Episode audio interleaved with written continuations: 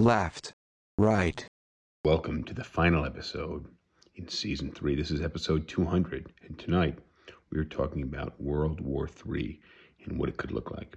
First, we talk about a few current events. So it's uh, mid October 2022, and we are talking about what's going on in the current political climate, and then we get into World War III. So, good luck, enjoy, see you on the other end. This is Sip Talk.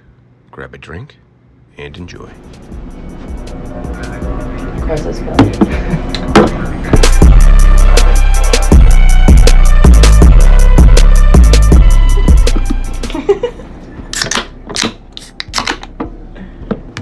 Cheers. Cheers. Cheers.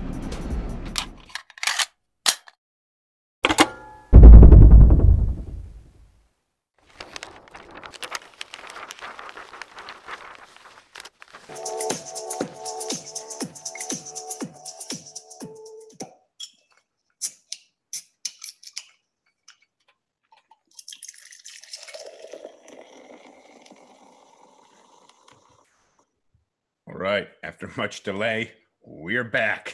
this is episode 200 of Sip Talk.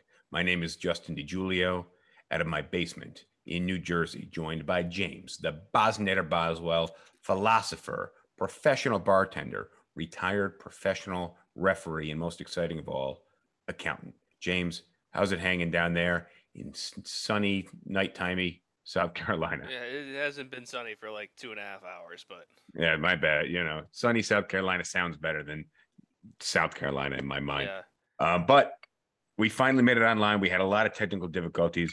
I've already started drinking. I got to ask you, what are you drinking down there? Milwaukee's best ice.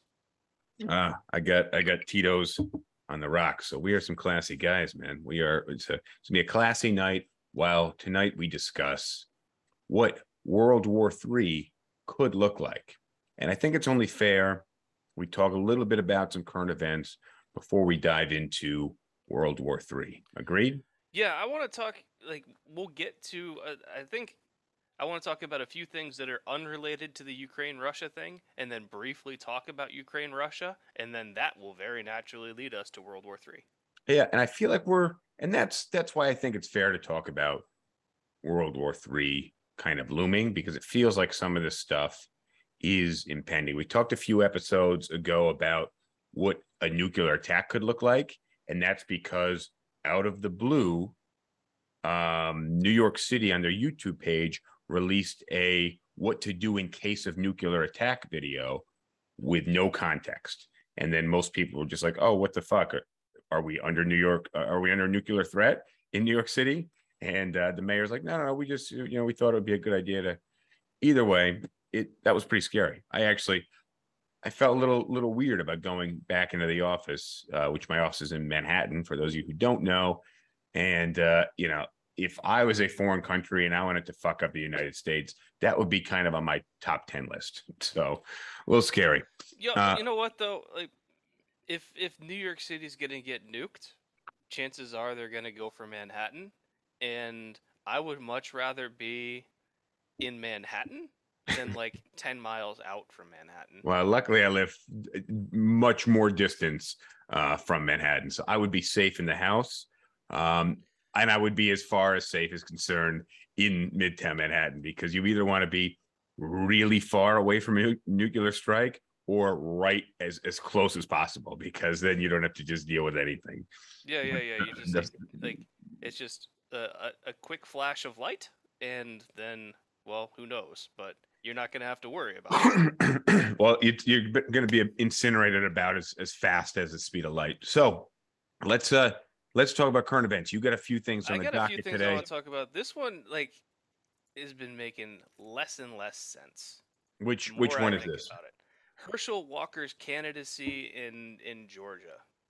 So, have we talked at all about the news story that came out like um I don't know, 2 weeks ago how so first of all for context, he's come out as So- being against abortion. Let's back up. Let for the person who doesn't know who Herschel Walker is. You Oh, want to okay. get? I mean, just fair yeah, enough. right, I guess right? I should give a little more background. He's a famous football player. He played for the University of Georgia and had a really good career there, and then went on to play in the NFL and had a good career in the NFL. In the So 80s and 90s. Yeah, his accolades as a football player aren't really debatable. He was a good player. Um, and so now he's running for the Senate in Georgia. And he, even before this news from like two weeks ago, he's been lying about all sorts of things. No, he is a politician. He is a politician. Yeah, but he's been lying in at, at a rate and at a magnitude far beyond politician standards. But he the there's a couple news stories that all kind of come together to form this, which is one, it's come out that he has like a whole bunch of kids with like different mothers that he has not spent time raising or So, really like a- a real to know. A real family man. He likes Right. to create create families. All right, I, I Yeah, like but- him already. Um, So he's he's fathered many his- children with multiple one women. of his positions as a politician is that there should be no there should be no abortions in this country. There should be a national ban and there should not be any exceptions period. Not like rape or incest or life of, or danger to the life of the mother or anything else. Just the answer is no. You cannot get an abortion. That's But- his stance. So that so that's his current stance, but he has a history of abortion or abortions. Is this accurate? the the story that came out was a woman saying that in 2009 he got her pregnant and paid for her, her abortion and she provided the receipt from the abortion clinic a and like a signed get well card from him and i believe a check from him for like 700 bucks Just uh, all right. Let me just tell dude something. If if if you're with somebody and they have an abortion, a get well a get well soon card, you know, maybe not the smoothest way to, to deal with that. no but it's not really a good way to deal with it regardless however We we Um, haven't done a like- true abortion. So, Uh, my my issue is not that he paid for a woman's abortion. My issue is that he has a stance. oh wait, no, of- wait, wasn't wait? I mi- I missed it. Was it not his? it- Was it he? Not a child that he fathered? No, it was absolutely his kid. Oh, okay, all right. Because she later came out and said, not only did he pay for one of my abortions, but like I had a child with him subsequent to the abortion. So yeah, it was his kid. Okay, but so now he's he's so there's a bit of hypocrisy in that. But uh, what where what, I want to Well- respond to what you got to say because I don't know Well, the guy. First of all, like I don't have an issue that he paid for a woman's abortion. Whatever. Okay. Like who cares about that? Well, I what think, I have you an know, it- issue with okay, is him saying nobody should be able to have abortions when he himself has paid for someone to have an abortion. That's that's where the issue is. okay, And and so, do you have anything else? I got one more. I got two more things. One, this is uh, three more things. One, so Newt Gingrich comes on and and offers the following defense, saying, "Well, Herschel Walker played as a running back for many years. He probably had a lot of concussions. We can't necessarily expect him to remember all of these things."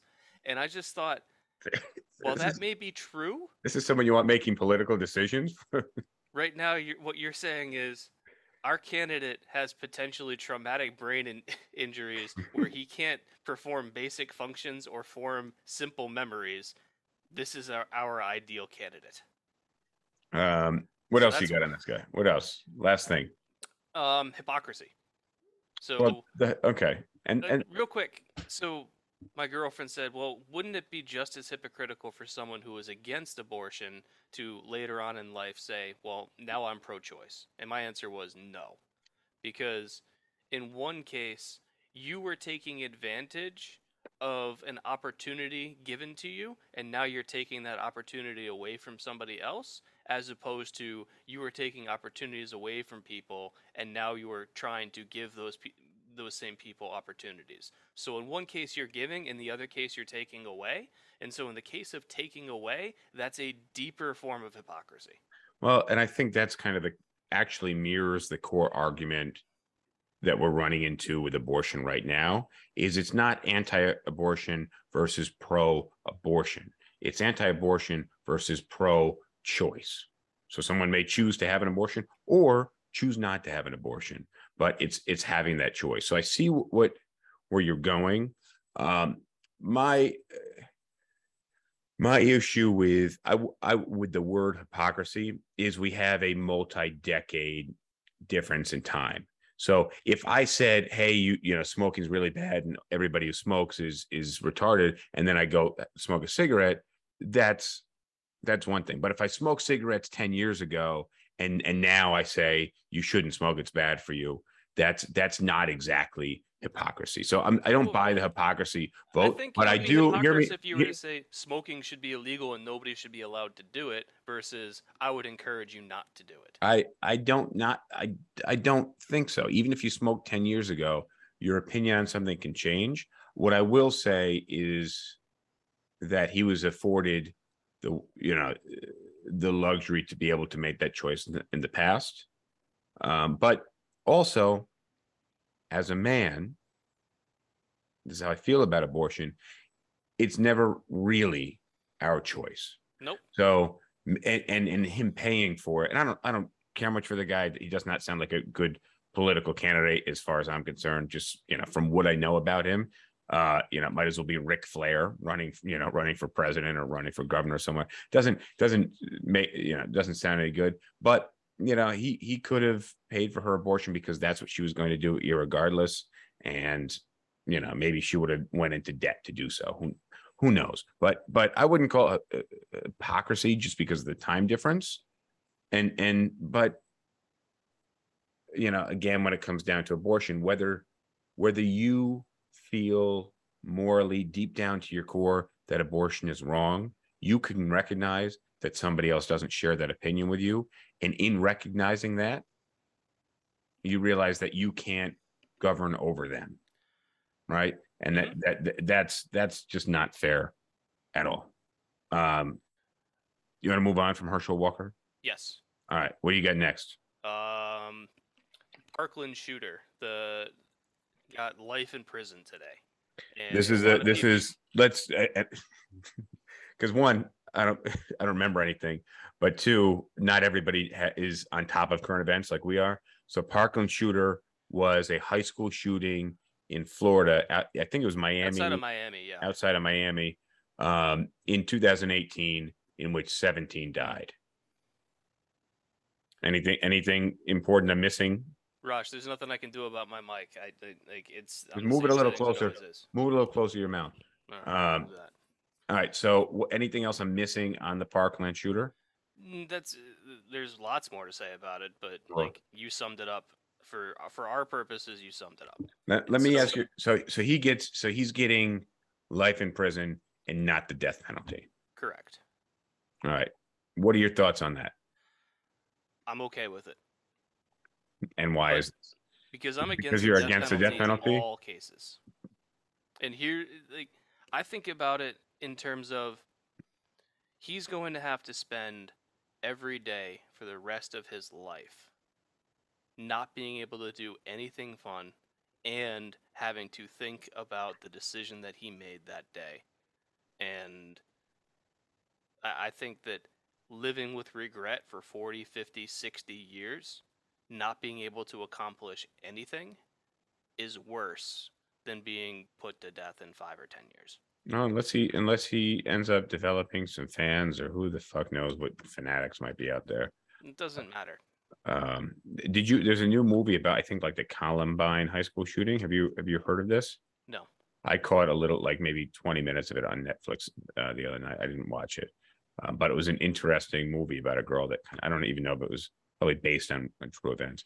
So, do you know what their kind of core defense was? I think uh, on the on the defense side, Fetal alcohol syndrome. fetal alcohol syndrome. So his attorney argued that because his mother was a heavy drinker while pregnant with him, uh, supposedly he was born with fetal alcohol syndrome, which I mean, he's kind of a funny looking dude. So, you know, that's what fetal alcohol syndrome can do. It can impair brain function and it can kind of give you some more pronounced uh, from my from what I understand, some more pronounced facial features and kind of Yeah. bigger ears. Um, yeah, but I think it's like in like like a bigger nose, bigger ears, and like something with the lip. yeah uh, uh but his his attorney said well, you know because he was born with fetal alcohol syndrome Uh, you know, he's lived a bad life and this caused him to shoot the school. But I was thinking, like, how many other people were born and have, you know, are born with fetal alcohol syndrome that shoot up kids in school? So you got to remember the, the job that his criminal defense attorneys had. well, yeah, It, it's like, what defense do they really have? yeah. I mean, you, you, you just you got to go with what you can, what you can. you Right. know. And so their job is to try and represent the interests of their client as best as possible.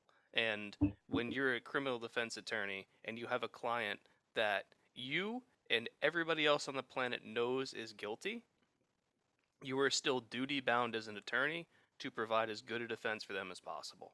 And that the best defense possible might be trying to get a more lenient sentence, which in this case is life in prison instead of the death penalty. instead of death penalty. And but so, uh, yeah, Like a lot of people, I, I saw some posts about people hating on the on, on the defense attorneys, and I was just like, that that's wrong. Like someone has to be his attorney, and like as a defense attorney, that's what you sign up to do. Is sometimes you're going to represent clients that aren't the best. And you got to put together the best defense, and and that was a shitty defense you put together. Well, that's Uh, the best they had, and uh, honestly, it worked. It got him life in prison instead of a death sentence. um, which I think you and I may feel similarly about. Just you know, in in many cases, life in prison can be worse than the death Well, penalty. the other reason why I'm opposed to the death penalty is like if you give someone life in prison, you always have an out. If you made a mistake somewhere alo- along the line, there's always something like you you can correct for it in some way, like starting by releasing them from prison and probably paying them for the wrongful conviction and everything. If you get it wrong with someone who was sentenced to death and they're executed and then a couple years later you find out, "Oh, we were wrong about this." There's there's no recourse. Yeah, no, I, I yeah, I, I I agree, and that would be you know kind of the And, and in this case, it's clear that the guy was guilty, like the guy who did it, and he was guilty. So this one's a little bit harder of a case to like hold up and say like the death penalty shouldn't exist because of this guy. No, not no, yeah, I I, I, But- I feel you. Let's let's move on. What do you what do you get next? I, I want to get into this World War Three. Uh, you know whether we have the content or not. okay. so- So moving on. Um, I just saw an article in where a a regiment of conscripted troops, Russian troops, shot their commander, and then immediately surrendered to the Ukraine forces. Oh, interesting, interesting. I I did not hear about that at all. So what's the context? What's the context? Well- and where are you going with this? Because this isn't even James. This is this isn't the notes. This is breaking news to me. So, I mean, in this is in context of the Russia-Ukraine war, and which we're going to use to bring ourselves to what World War Three, World War Three will look like. Um, but yeah, so I don't know, maybe two weeks ago, two or three weeks ago, Putin started the draft in Russia and conscripted conscripted like three hundred thousand people. Yeah, fuck that. That- And that this is really not scary. really a popular war among people in Russia, especially the people that are likely to be drafted. Yeah, So it's a sign that the war is going really poorly for Russia. And there's been reports that like some of these conscripts have been getting like one rifle per two soldiers. So like the soldiers are having to like in Rush from Russia. Yes. Oh man, that, Like- that's that, that that is not good. Um, And so, So- to Ukraine's credit, one of the things they've done is they have set up a surrender hotline. So there's a phone number or a website that you can go to and say, I want to surrender to the Ukraine army. So if you're a Russian soldier, like you have a way that you can call and basically negotiate for a surrender and assume well, that it- you're it- going to be mm-hmm. treated fairly and like you like you can find a way of saying like hey i'll go over there and you guys don't shoot me and i won't shoot at you you got to find some like underground railroad kind of way out of of the of your regiment, unless your whole regiment is surrendering.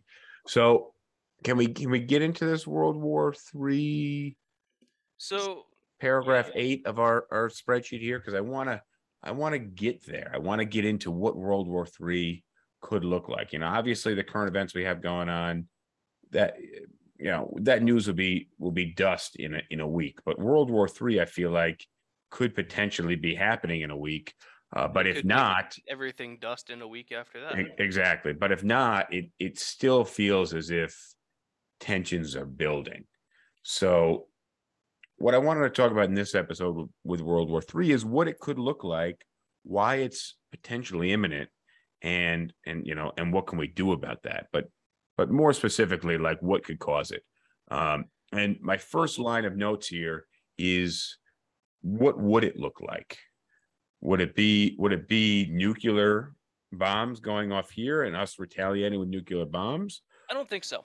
I I don't think so either, but I think there's a really good chance that nuclear bombs would be would be you know sent from Russia as well. Let me ask you this: so if if what what Putin has said was if the West gets involved in Ukraine any more than we currently are, and he said this I think today that uh that he he will basically start World War Three nuclear warfare.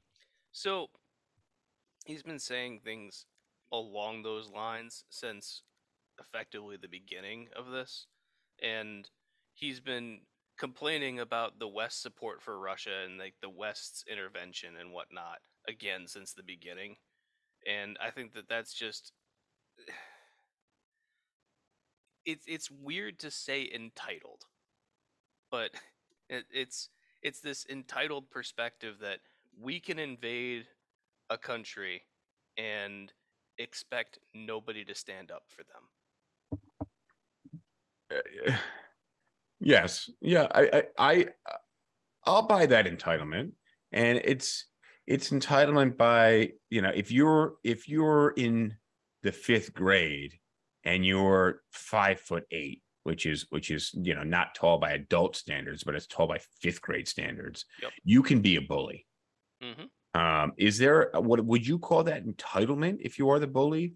I think because i don't the think it would be I think it would entitlement. be if the if the bully is picking on somebody, and all of a sudden, like the kid that's being picked on stands up for himself and takes a swing, and then two or three other people see the opportunity to beat up the bully because they themselves have been bullied as well, and now the bully finds that he's fighting like he might have been able to win the fight one on one, but he's going to have a really hard time fighting off three or four others. well that's and like and what's the bully getting happening. mad that the others jumped in to help the one kid that he was picking on.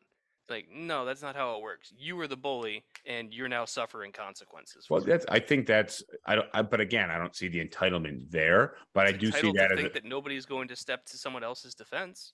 okay. Yeah, fair enough. But but I, you know, I- okay, I'll give you that. But but I do think that is a really good parallel of exactly what's happening right now with Russia thinking they can do what they want just because they're big and this is a small nearby country that just doesn't have the manpower or the technology and they have a lot of lunch money, right? Because they have a lot of a lot of minerals and uh, you know a lot of uh, just raw raw goods that um, that Russia wants. Um, but so look, so if if we go to aid Ukraine in their defense, and then he's in in response to that, he hits the U.S. or one of our allies or some of our infrastructure, who knows what, with a nuclear weapon. Who started it? Would- Russia. Would it be would it be us because he kind of put that threat out there No, because it was their business. It was Ukraine and Russia, and then we were the one that kind of he said, "Hey, if, don't mess with me." And then we decided we wanted to pick a fight between two strangers because because No. because because Ukraine's not part of NATO. Yeah, but they they they have wanted to be, and recent events have made it very clear that they were justified. Um, no, it's still Russia because even because again it comes back to this entitlement thing of they were the ones who invaded and they told everybody we don't want you interfering and we can basically say okay yeah you and what army Oh, that Russian army that can't even supply its own front lines? Okay, cool. Yeah, we're going to continue helping Ukraine. What are you going to do about it? Well, and that's but I'm I'm very curious where that escalates. Rosh just asked what I what I just drank. I don't know if you saw saw that, but? No, I just I I had uh I figured because I drink really fast, so I got this vodka over here. I, I thought I'd supplement with some of this zero alcohol uh gin. I've drinking on the podcast before, but honestly, it's really bad. This is what like fake meat was in the '90s. To, to me, this is like fake gin to gin is just as bad. And Well, unfortunately, drinking straight gin isn't really a pleasant experience to begin with. I I like gin, but I'm actually going to be adding No, I like gin. I'm going to be adding vodka to the to this fake. When when I drink gin, it's Ah. always mixed with something because gin adds a lot to a lot of different drinks. But gin as a standalone spirit is not great. Well, and I I'm would gonna, say the same thing about vodka. Well, I'll Vodka tell as a standalone spirit is terrible. I don't mind it, but I I do mind really bad gin. So I'm adding vodka to my fake gin. So I'm hoping. now it's more like real gin. um.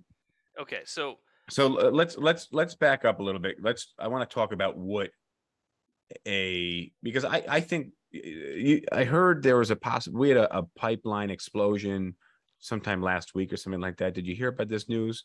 yeah, yeah, yeah. There's the Nord Stream pipeline which runs underneath the, like, the Mediterranean or the Black Sea, and like it's still questionable as to who is the one who like bombed it because it was like it's been pretty much determined that it was explosions that caused the pipeline to rupture underwater.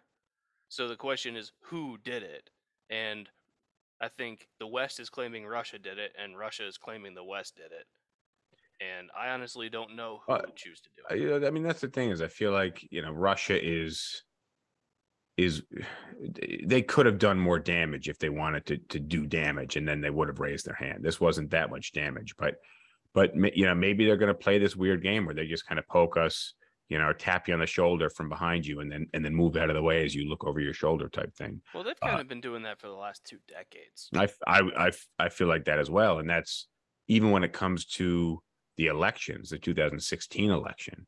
Mhm. Uh, you know, so so I have you kind of at like what they were doing in Georgia, where they were trying like what they would do is they had like th- there was the border line and like a border fence with Georgia, and so what they would do is every night they would just like pick up the border fence and move it a couple feet, and they would just do this every single night of just taking a little bit more land every single night and be like, "Yeah, no, this is just where the border was."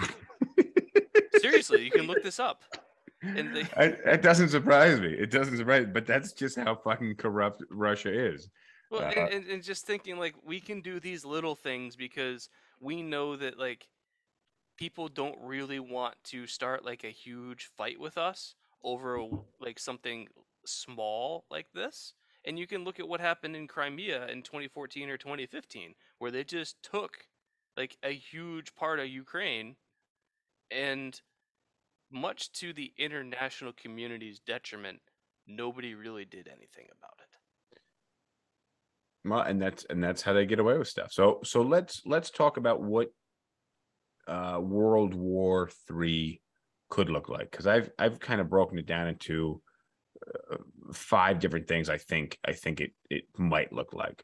Um, number And- one, more drones. Oh well, that's I would I would think more drones would be kind of still in the line of traditional warfare, right? Where you're exchanging fire, where you're sending machines, whether manned or not, with firepower to to do damage. Manned versus not manned is a big difference, though. Well, okay, so let uh, we'll let that as six. So number one, uh, I, I should probably reorder them, but number one would be nuclear. Well, we can talk. We can. We'll figure out which ones we want to talk about. I'm going to name them all. So you got cyber warfare, which is like hacking and and things like that. You got chemical warfare, um, and then you have nuclear warfare. Then you have. There's a better word for this: virus warfare. Uh, Biological. biological warfare and then and then outer space like fucking with satellites and, and things like that. And then we can then we can add actual more traditional warfare which obviously back in the 1700s where you would have lines of soldiers you know kind of flanked just firing at each other. And then you know a hundred years later you have kind of more tactical warfare. And then you have world war one and world war two which obviously were different. And now you have drones and and more more Talking machines. about like the way that war was done in like the 1700s because like we're like the, the for, like, this is something that I've thought about from time to time. Um, like the British Army versus the American Revolutionists, where like the British Army were wearing the bright red uniforms, had the crossing white stripes with like basically an X right in the middle of their chest as if they were Aim here. painting a target. But- Aim here. Like, but the thing is, that worked for them because for the longest time, like whatever country they were fighting did the same shit. And so I mm. have to think that the, like if you're one of the soldiers that's going to be on that front line where you're going to be like shooting first and also being shot at first and you're like Yeah. wait like we can see them already. Why don't we just shoot now? Hey guys like there's probably a better way to do this. And like they, like, the commander say like this the, the chief strategist saying you're paid to shoot not to think but you're like first in line to yeah but you're just shot. thinking like this is a fucking stupid way to commit war man like Well, that's and that was the thing about going to war back in the day is it was a death sentence. And just think about the bullets that they were exchanging. They were like molded lead, right? Like well, and they were also ridiculously inaccurate that's that that that is true too. So you just continue to march towards each other, shooting at each other until it just ends up in like a, effectively a knife fight. Well yeah but it's just uh, you, just think if you're a soldier you're like why the fuck are we doing it this way like what It, it, it, I don't know. I'm sure it stems from tradition, which you and I we've talked about tradition. I think in the last episode or two, actually. So, um, but that's more traditional warfare, and that's when I when I say you start getting drones and stuff, you're still, you know, you could. I would I would say if you if you bring cyber warfare and AI and drones together, that that would be some serious 21st century type. Well, they're already working on all that kind of stuff, but with with the drone, the drones are a really big thing because one of the hardest things in battle is being able to get a good picture of what is going on in the battle in real time. Without being there physically, Well, know. no, I'm talking about while you're there physically, even if you're like on the front lines and like there's a battle going on, knowing who is where and what they're doing, and even like who you should be shooting at and who you shouldn't be shooting at is a lot more difficult than you would think. Well, but also with drones, you you can equip drones with night vision and infrared. Uh, you know, and all- you know, Well, uh, so drones serve two really big roles. The first is recon, where you can just have at the at the field level a handheld drone that you can just throw up into the air and be able to fly around and see where people are. And that that type of information to be able to get in real time accurately and instantly was virtually impossible. So that's a huge advantage if you can even just know where the enemy, what cover the enemy. well, I mean, just think about that. Like, like you go back 70, 80 years where there was trench style warfare, people were hiding in trenches. That just eliminates that as even a possibility, right? We know where all the trenches are. We can see every, we can see the full topo- topography of of. Well, yeah. The problem with that is even though you knew where the enemy where the enemy was, like getting to the enemy was a problem. yeah, well, but you can equip now these drones with with weapons. So that's the second part. So like drones do the recon, but drones can also be weapons platforms in and of themselves. And there's tons of videos of like the Ukrainians using drones of like various sizes from small drones to like drop grenades on Russian positions to big drones dropping bombs on tanks and like blowing up tanks.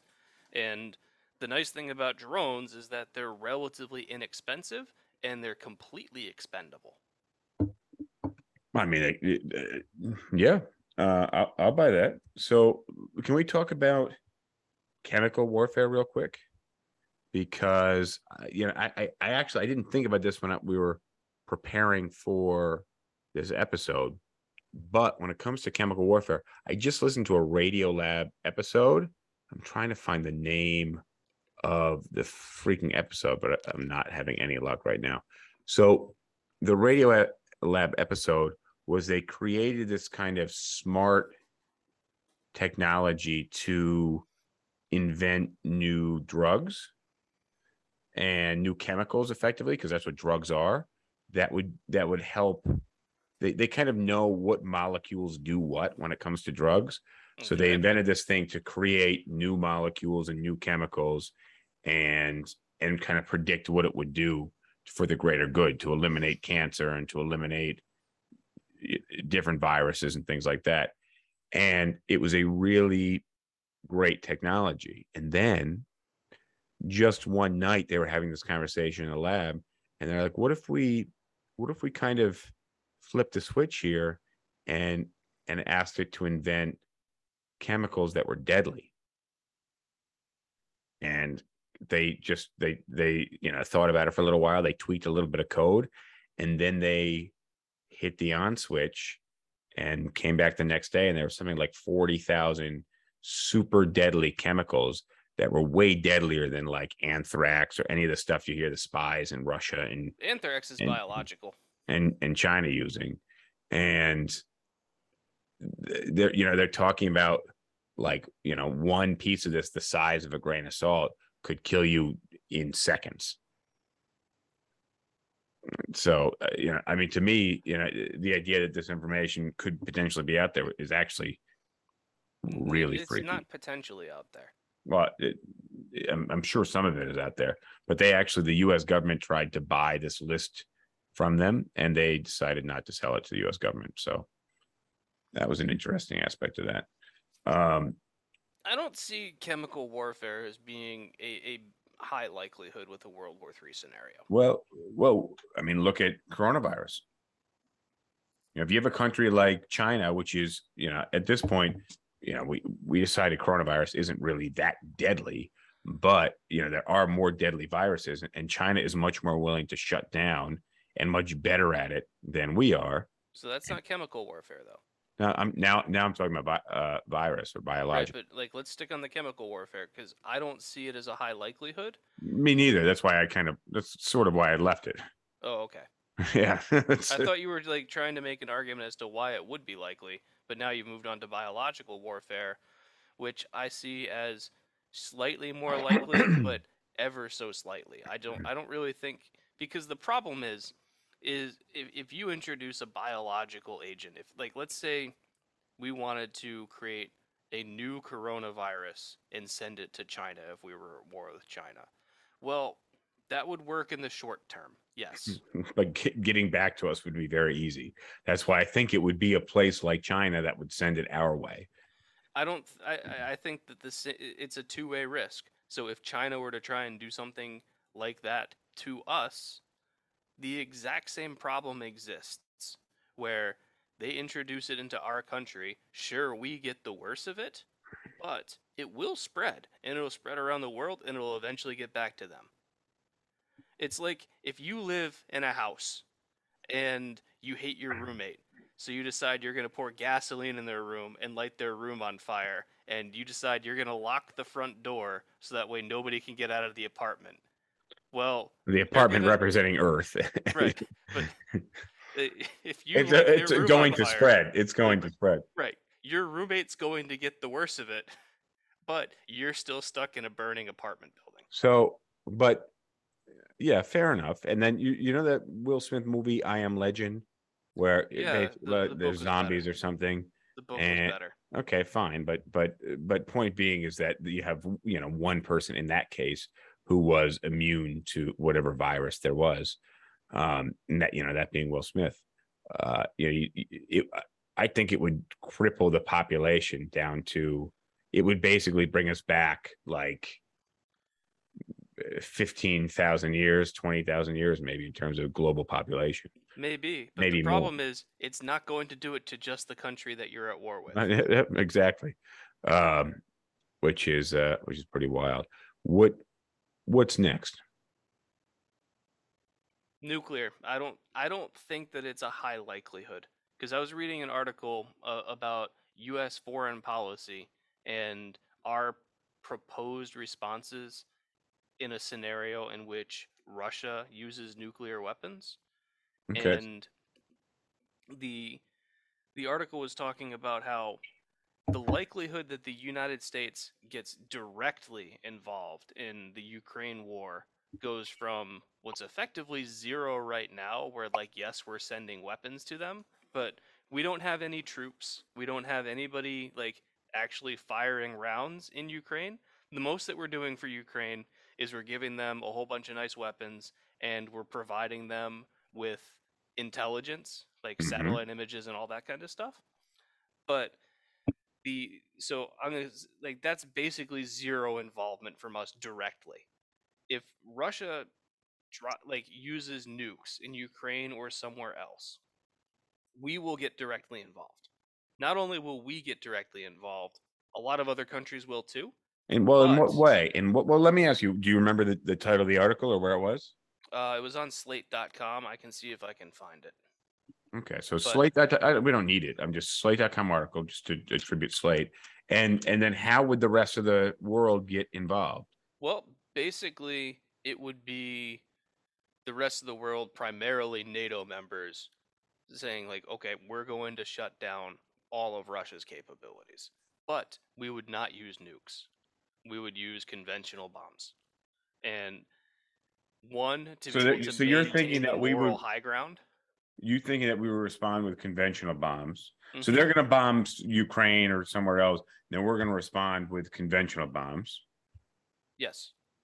Okay, interesting. And, And then you they're going to respond what with with muskets?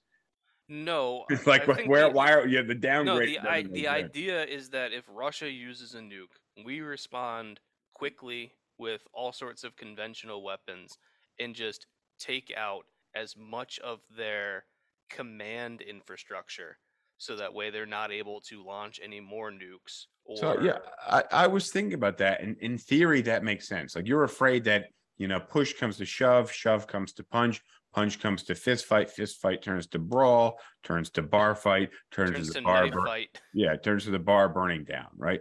But well, so I buy that. So they hit some us or somewhere else with a nuke, we hit them with a bomb, then we just come to peace terms effectively.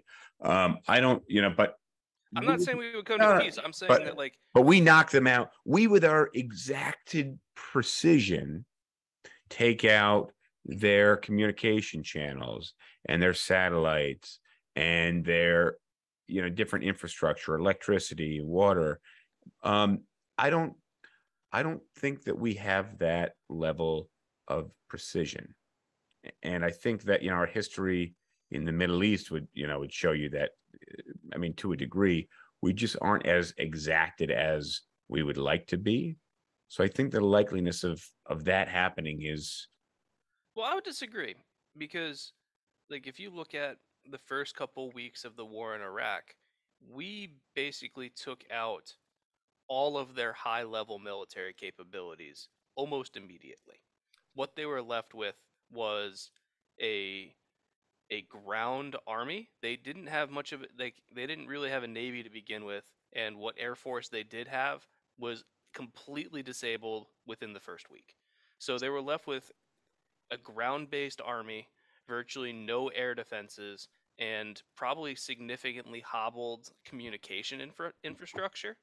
And so the reason why the war in Iraq went poorly long term was not because of our inability to hit precise targets of strategic importance. It was because of the way that we expected things to happen versus the way that they actually happened. And the difficulty of being an occupying force with boots on the ground fighting fighting an insurgency and fighting a populace that doesn't really want you there.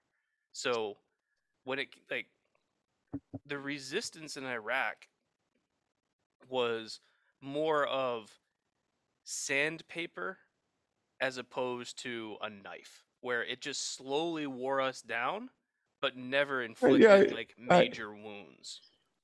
I I follow you there. I just I just don't think that we are as exacted when it comes to I mean, you're saying we did in Iraq. Russia's a much bigger place. And It, it's it's you know, bigger by land, but if you want to talk about like where all the important things are, like you might have i- i- you're gonna have probably like missile silos in Siberia or something. But if you can cut off the way that they're communicated to, then they're not going to be able to do much. Um, Ilani Carvajal says, I hope you're right because I've been reading about underwater nuclear weapons being tested by North Korea right now and the undetectable interce- uninterceptable miss- missiles by Russia. So the whole thing is we need to get ahead like underwater nuclear weapons aren't really that big of a problem. Um like sure if you're in the area it's going to be annoying but like they're they're not as bad as it's gonna be like- annoying. Well, I mean, so it's the whole Japan thing that they did during World War II, where Japan had all these submarines that were going to just appear around the United States, around our, our you know, big cities in the U.S. and bomb the cities, and they were going to be so undetected until the last very moment. But for whatever reason, that didn't end up going off. We talked about that in that previous episode, I think. Yeah, but also Japan didn't have nukes. Really, Well, okay. did. So, um, let's see. But Let me ask you a question. So where do where do you think Russia would? So Russia's going to be the first one to throw a nuclear bomb. Where do you where do you think that would hit? somewhere in eastern Ukraine. But why would they bomb Ukraine? You think so? If if the U.S. got involved or some other European countries got involved in response to that, they would bomb Ukraine. No, I'm saying yeah. Actually, yes, I am saying that. I mean, I could see that as a possibility. I, I what- think that you know rather Russia's than bomb, try and do is the Russia's trying has been trying to posture as they are in the right here, and so in order for them to maintain that narrative among the few allies that they have left, they can't bomb anywhere but Ukraine. Now, if we were to try, if, if we or NATO were to bomb targets within Russia, then they might expand and say, okay, fine, we can throw nukes other places. But Well, I think that I think Russia is willing to bomb many other countries. You know, Russia is such a big place with a lot of nothingness. Russia's going to throw their bombs at cities, I, I imagine first, and we're going to throw bombs at places uh, uh, distant to Siberia. You know, Well- like you know that's that's that's how we work. Like you, you're saying they're going to throw nukes, we're going to throw bombs, right? So, so that's you know that's that's why I think my you know you, my the question on the the shared doc I have is does Putin does Putin fear death? Um, the answer to that And- is no. I I, I don't. I, I think to a degree he does, but does he value legacy above that? The, well, and that's and why what does he's he think? doing It, this. and what does he think his legacy is? Is that to get is to reassemble the USSR? Yeah, th- that very much is the case. Where, like, when he was starting off his career, he was high up in the KGB when the USSR was kind of in its waning years, but he remembers that time fondly and wants to go back to it. And so the whole invading Ukraine thing is part of his twisted notion of what the USSR should be and what Russia should be. And so he's doing this for his legacy, which is why he doesn't seem to care at all about any of the consequences that have happened in the last 10 Well, months. That's that's is what it seems like, and but you know, it also looks like just like with a lot of bullies, they're picking on the smaller people because they think they're that much stronger. When in reality, I'll tell you one thing about bullies: they they, they don't go to the gym, right? And I, I think I think well, he really overestimates their their nuclear abilities, even though nuclear ability in, in any way, shape, or form is vastly deadly.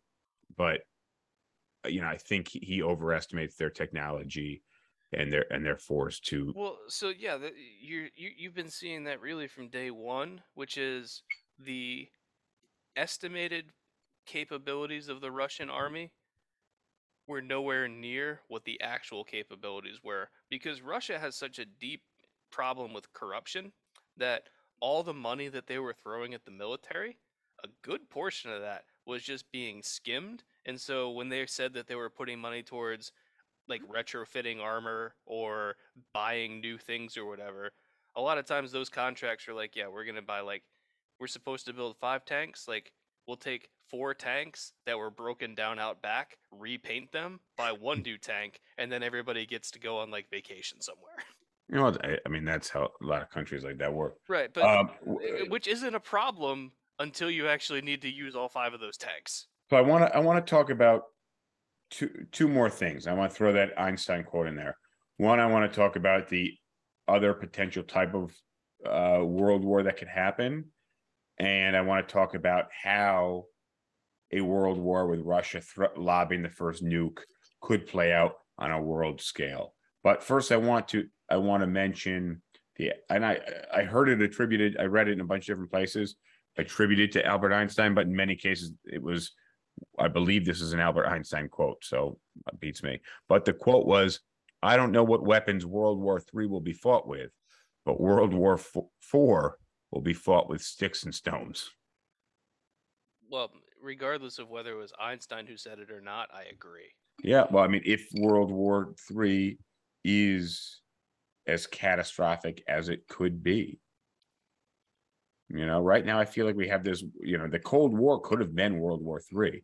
And I think that people think we are centuries away from another world war or at least decades. But then I was thinking like World War One and then World War Two were not that far apart.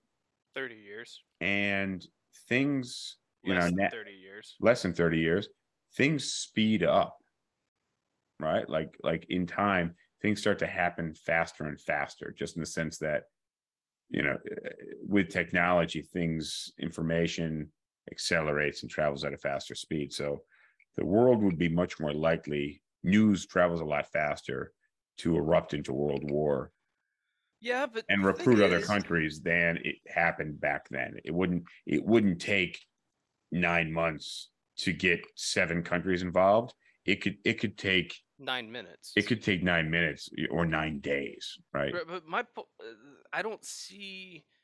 I think that there are a lot more forces working against a World War III right now because so many countries have a negative incentive for engaging in what whatever shape World War III takes. There's a ton of countries that want no part of it. Well, but there's also a lot of about, like, countries how that don't have much how- to lose. There are a lot of countries that don't have much to lose. Like look at I was thinking about What countries don't have much to lose? well the the uh OPEC Russia's one of them, but that's oh, it.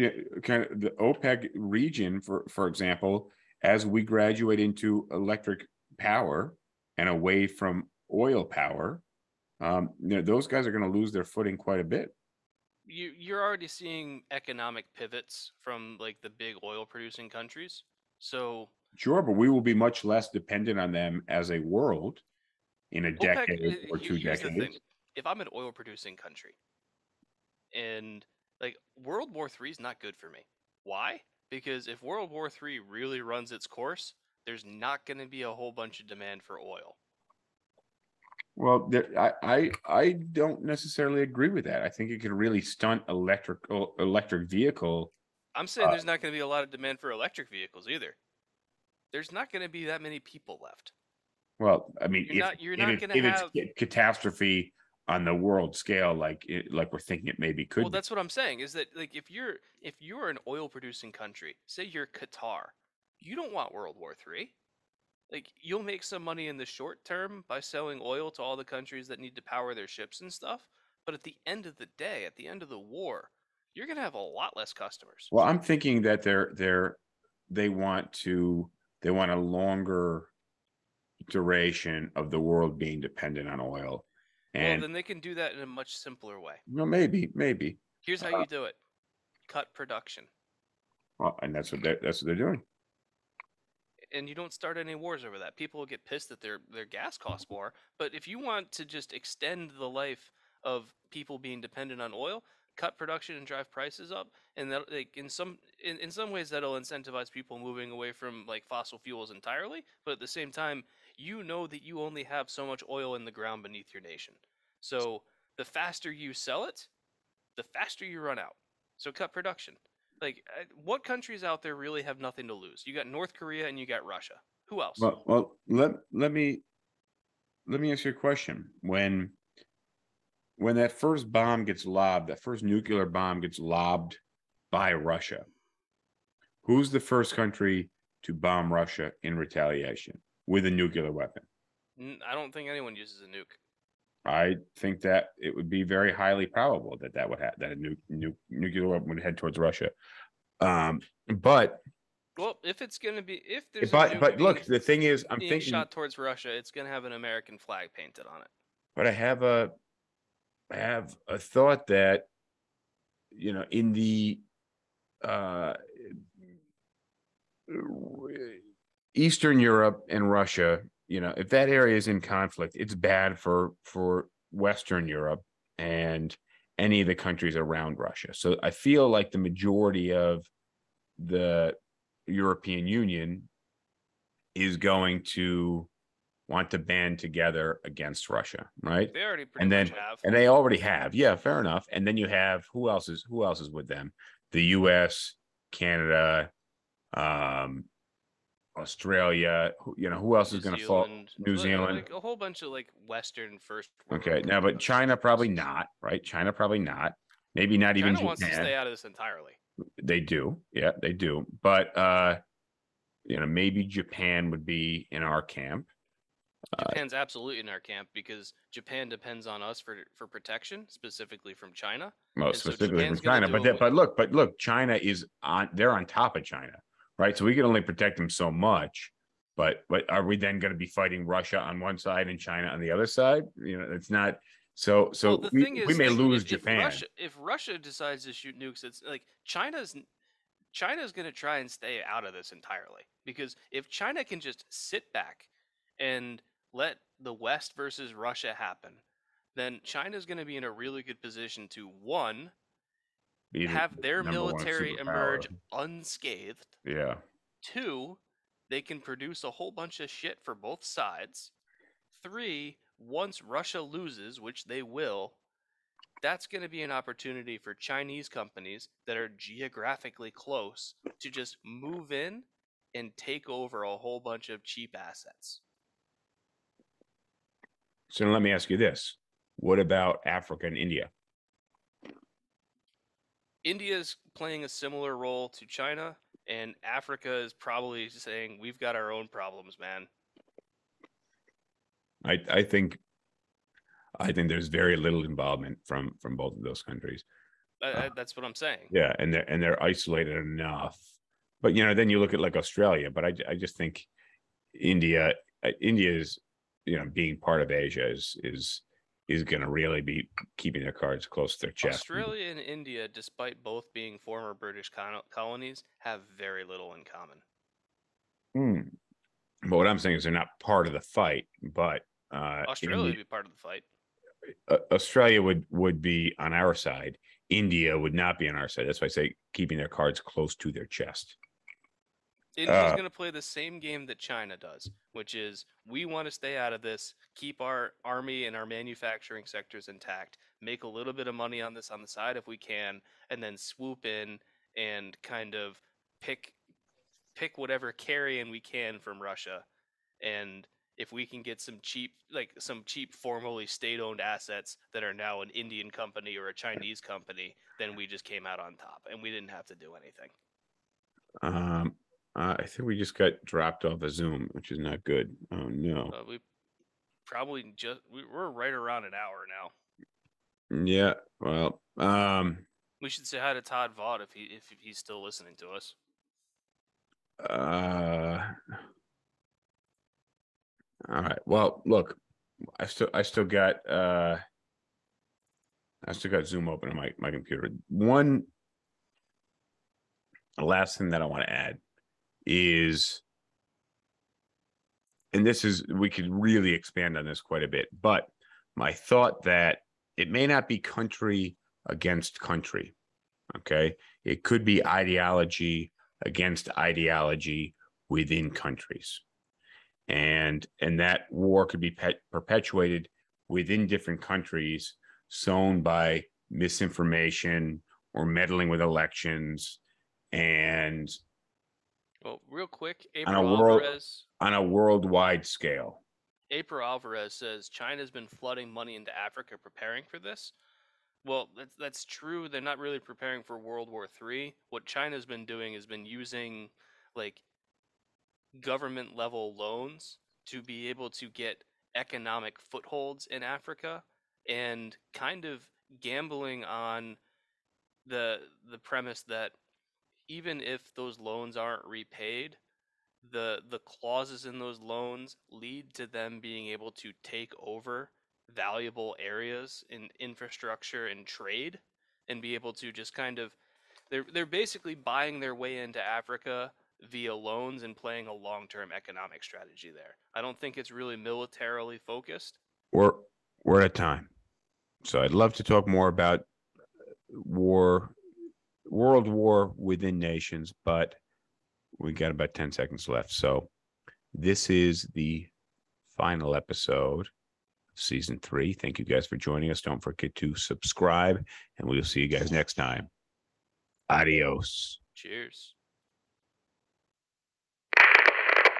All right. This is the final end of the final episode of season three. We'll see you guys next season. In the meantime, make sure you subscribe to this podcast on Spotify, Apple Podcasts, and YouTube so you catch season four. We'll see you then. I like PBR. I just got priced out of it.